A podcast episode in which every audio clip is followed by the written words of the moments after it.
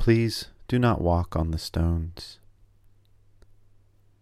Lost in a woodland in London, we put on commuter demeanor, stand right, stride left, corner the twiggy labyrinth quietly. At the room's impossible end, a reflecting garden of stones flaunt their tangible crunch underfoot, but are prohibited. Please do not walk on the stones. These are special stones, symbolic stones. Unlike you, they are not to be disturbed. As they watch themselves do stony things in the floor to ceiling, made for stones only, mirror.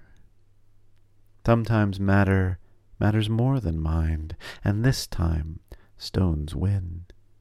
Turn back into the forest that is the middle of your life, the flaking bark and mossy smell you navigate. Turn back with a pebble's knowledge in your shoe, shuffling your way into tunnels and bus queues, wearing your face like a stone.